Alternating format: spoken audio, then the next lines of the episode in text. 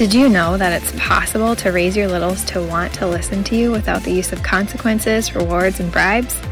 Hi, I'm Kaili Zeiher, and this is the Chaos to Connected podcast where we discuss simple yet effective parenting strategies to manage those pesky behaviors we go to bed at night hoping will be gone tomorrow. We're going to stand up to societal norms of disconnection, shaming, and punishments so we can take a deeper look into our child's heart. It's there you'll find connection, and there where you'll find more peace, obedience, respect, and joy. So, what are you waiting for? We know those behaviors aren't going to go away on their own. Let's dive in.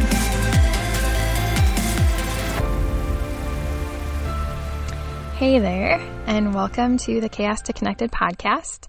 I am so excited that you are here to listen today. I am thankful that you tuned in if this is your first time. And I'm also really grateful if this is your 52nd time because this is my 52nd episode or anywhere in between. And today is going to be about the Just Right Challenge. This is a topic that I have been thinking a lot about lately as I've been. My oldest actually started going to school, which was not the plan. Um, but that has left me with some more one on one time with my youngest. And I've just been thinking about it a lot lately. It was something that was a you know was a big focus as a pediat- pediatric occupational therapist because we're always trying to find that just right challenge, generally like physically or with a developmental skill. So, for example, in case you don't know what that really means, when your child is so, for example, this just got me thinking when he was playing with a shape sorter. I had set out a few toys at my parents' house. We go there every day. And he wanted to play with it, and he had never really played with it before. He's always been a big gross motor kid. And now we're just kind of trying to add in some sit down activities here and there. And he freely chose it. And so when he was playing with this, I automatically do this because this is part of my skill set as an OT. But if I had just let him start from the beginning with no guidance at all, and this is like your typical Melissa and Doug shape sorter with a bunch of different shapes. There's um, I don't know how many sides there was, but there's two shapes for every color, and maybe there's like eight colors or something. And then there's also one on the top. So, had I just let him do it, maybe he would have been able to do it. But my guess in knowing his skill level and the fact that he's never done anything like it before, and just kind of watching him as he started, that would have been too much of a challenge. And he probably would have tried for a little bit and then given up because it was too hard. Had I given him a quote unquote shape sorter that was just, you know, I used to have this container, I cut a hole at the top, like a yogurt container with a lid or a protein powder container with a lid, and I just cut a hole. And then I got, you know, whether it's cotton balls or sometimes it was like those building sticks, just different, different variety of things, and just putting them in that one hole. That's a skill that he's mastered. So that would have been too easy. So finding that just right medium ground where it's challenging enough that he's working on, or the child is working on progressing their skills, not so challenging that they quit right away or get too frustrated that they won't participate, and not too easy that they're just, you know, doing the same old thing. I mean, that's okay when they're when they're playing, but when they are doing focused work, there's always a time and a place for repeating the same activity, you know, that they've already mastered, and that's totally fine. But when we're really thinking about progressing skills, something that's too easy is obviously not going to be doing that. And so, what I did was I would turn it to the color and I pointed out how they matched. And then he had to choose between the two shapes where it went. And we did that for a little while. And I just kind of graded my cues as we went along, depending on if I felt like he needed it once he got the hang of it you know, I shifted a little bit. And he sat there and participated in this activity for probably at least 10 minutes. And so that's a good gauge for, and then he was just like, okay, I'm done now, you know, and wanted to move along, which is fine. 10 minutes is a long time for an activity like that. So the reason I bring this up is because I was in a coaching session with a family this last week and I started talking and I realized that the thing that I was saying was just like this. It was coming up with a just right challenge for this child, but instead of developmentally or like more physically skill based, I was talking about it more emotionally based. And this is something that I haven't really ever cognitively or consciously thought about, but I think it really fits. So, for this particular child, there was an experience where they went to the zoo. There was this really cool new toddler area, but it was inside this enclosed room. They had to go inside. She had no idea what it was. Like I said, it was all new. And mom said it was super cool. And she immediately was like, outside, outside, outside. I need to go outside. And, you know, mom said it wasn't really loud. It was pretty calm in there. There wasn't a lot of people. And, you know, I just said, it's probably because of all of the things that we had been working on, her her past traumas and history that have led her to be triggered in these kinds of instances. And so when you begin to recognize what your child is triggered by or can understand where their root issues lie. So not the not the specific behavior, but what that feeling or the underlying reason for that behavior is, when you can pinpoint what that is or a general idea of the feelings that they're experiencing, you can start to recognize. So now when you're playing, there's different play options when you're working through, you know, different different hurts, different feelings to kind of help progress your child's ability to process them because we can process through, you know, talking, but mostly for kids, it's going to be through crying and laughter. Especially when kids are younger, they're not going to likely sit there and talk through all of these things because they might not even consciously be aware that this is what's coming up for them. Their body just and brain are just recognizing it and being triggered. And so, one of the examples that I want to share with you because I think it's it's something that's common for a lot of people and based on how many people have listened to the separation anxiety episode i think it's you know an issue that we all encounter because like i mentioned in that episode it is a typical stage of development. Every kid generally goes through some phase of separation anxiety. And so what had happened was they were playing in a cardboard box with a door on it kind of like a a house. And same thing, she went inside, the door was closed, and she did not like it. And so I was just talking about how that might be too hard for her. So emotionally, that's too triggering. But when we are talking about resolving hurts and those emotional, big feelings, emotional trauma, whatever it might be for that child, we still want to work on processing it and helping them through it. But we have to recognize that just throwing them into something isn't going to be the way that's going to be most helpful for them. Because especially as kids they don't have that process or that ability to be like okay this is what i need to do. I need to immerse myself so that my body can recognize it so i can work through it so that the next time this happens i'll have this positive experience. Like they can't go through all of that right? So we need to scale back a little bit. Going into that cardboard house with the door shut, even though she was in a safe environment, was too much for her because it triggered that emotional response. When kids are triggered, when we're triggered into a deep emotional hurt or trauma, we get into that fight or flight response, right? So we aren't taking in any information. We can't perceive that we're safe. And so when we get to that point, it's going to take a lot to get our kids back regulated so that, okay, then we can adjust the activity. So, what if instead of just pushing them into it, we think about, okay, we know this is the child's hurt or trauma or biggest difficulty. We know that doing X, Y, or Z is going to increase his or her stress level so much that she or he will refuse to participate when that happens, that's not going to help your child progress to the ability to actually participate in it, right? It's going to add on hurt on top of that already stored up hurt. That's going to perpetuate this cycle of being triggered and not being able to move out of it.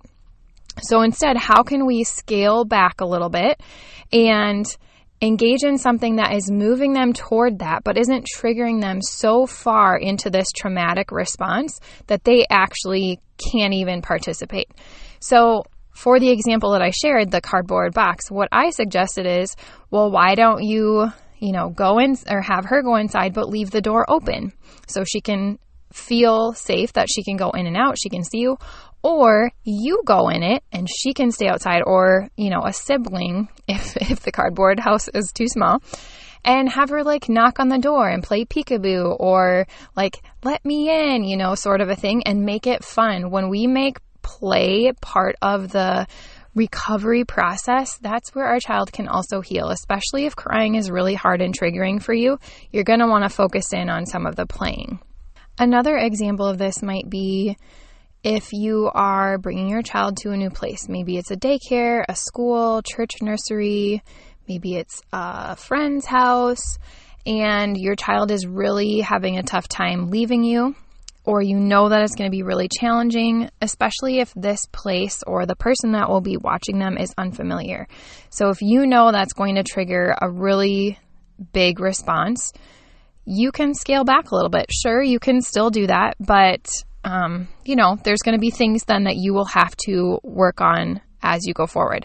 You could scale back by going with your child to the place, sitting in the area with them, letting them get comfortable in the environment, helping them to see what it's like, and just preparing them a little bit more for separating from you in a way that they can now be more familiar with the environment versus just suddenly going into a place they don't know with somebody they don't know without you. They're already being triggered, they already have trouble separating, and it's this big you know, this big mess. So there are lots of different ways. Another example would be, you know, if your child is easily overwhelmed by lots of people coming in your house, instead of just continuing like every holiday, all these people are coming in and your child gets overwhelmed and overstimulated every single time. Instead of allowing that to ha- continue, just repeat that same process, you can see that it's not, your child isn't progressing, right? Your child isn't suddenly now able to handle it then you need to think about how can I how can I adjust this for my child because that's where you're going to start to see growth and transformation and processing. So that might look like you know, your child stays in their room while everybody comes in and they're playing something quietly while people come in and then as people start to, you know, break off into little different areas, they come back in. Or maybe that looks like you have a little quieter space, you know, or maybe like one of their toy tents that you bring out so that there's a place where they can kind of escape from so much of the noise and so much of the visual stimulation going on if they feel like they need to in order to get that break if necessary, but they're still a part of what's going on. So it's just about thinking where your child is at right now. Is what you're expecting of them something that they are generally able to meet? If so, then it's probably a just right challenge for them or it's it's fitting. If not, and if you're not seeing any progress, if you if the situation continues to occur over and over and the result is still the same, that's where we need to insert obviously connection strategies, people. um, but also maybe think about how can I adjust this because this isn't serving my child emotionally. And we want to build that emotional resilience. We want to build that regulation. But that means we might need to scale back because it's not happening with this too big of a challenge for them. So I hope that was helpful for you. If you are struggling with a specific behavior or something that maybe you just can't figure out where it's coming from, I've heard from a lot of people this week just about how aggressive behaviors have been coming up and they have no idea where they are. And I'm just like sitting there wanting to raise my hand and be like, I know it's so hard. I know where it's coming from because I have been there. I have truly been there.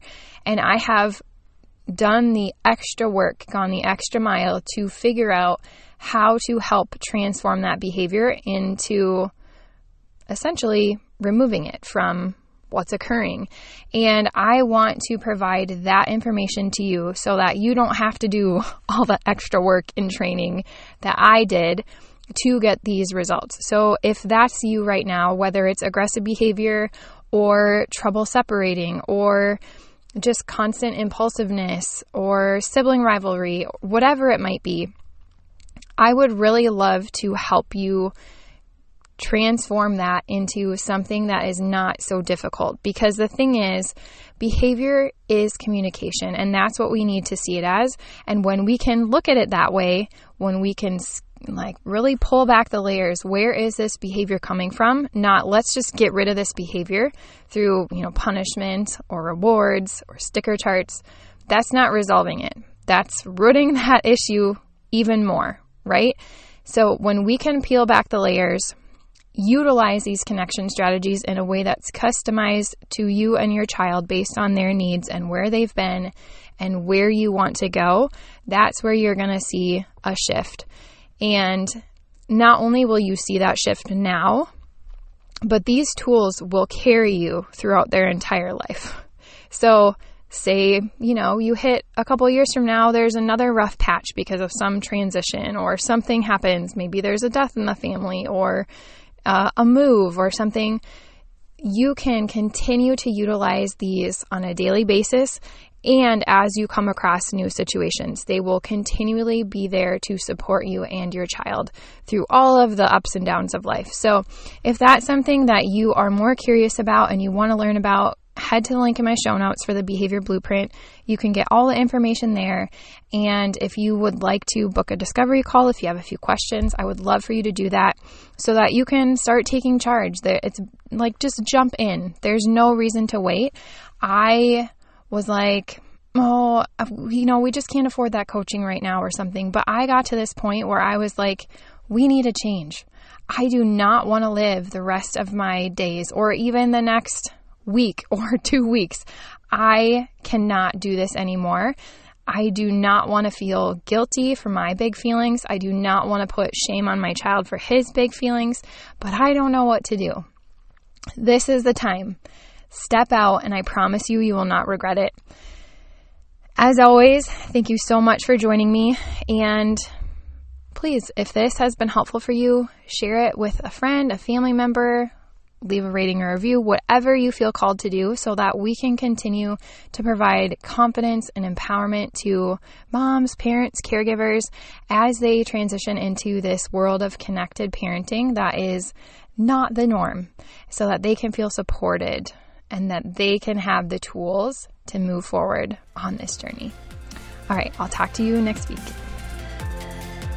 Real quick, before you go, if you felt encouraged and inspired by listening to this show, I'd love for you to leave a rating or review over at Apple Podcasts so we can spread the word to help other mamas feel less alone and find beauty in the behaviors.